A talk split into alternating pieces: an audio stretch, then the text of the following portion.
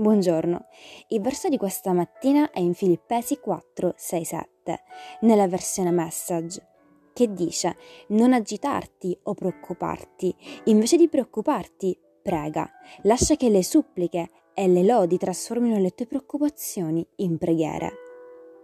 Prima che tu te ne accorga un senso della totalità di Dio, tutto ciò che si unisce per il bene verrà e ti sistemerà.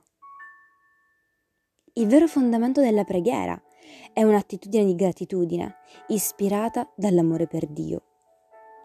Possiamo andare a Dio chiedendo di rispondere ai nostri bisogni, ma senza un cuore grato o riconoscente, la preghiera diventa in realtà un interesse senza cuore.